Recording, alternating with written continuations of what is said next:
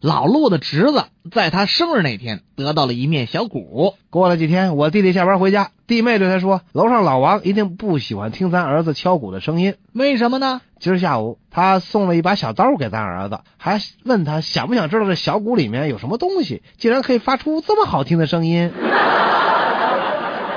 小思的母亲看着小思玩了很长时间，就哄着他去练琴。啊，亲爱的，快去练琴吧！练完以后，我给你十块钱买巧克力吃。嗯，可是隔壁的邻居说，如果我不练琴，就给我二十块钱嘞。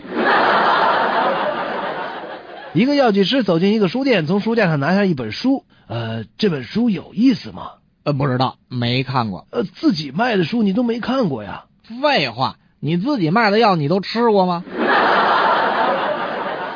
邻居的狗生了一窝小狗，但邻居的丈夫呢非常讨厌这些小狗，想把它们给卖了，但是就是卖不掉。邻居的丈夫敦促道：“快登广告将小狗卖了吧！他们不走，我就走。”邻居于是登了下面的广告：“我的先生说，小狗不走他就走。小狗肥胖可爱，血统纯正。”先生肥胖粗壮，血统不纯，两者任君选择。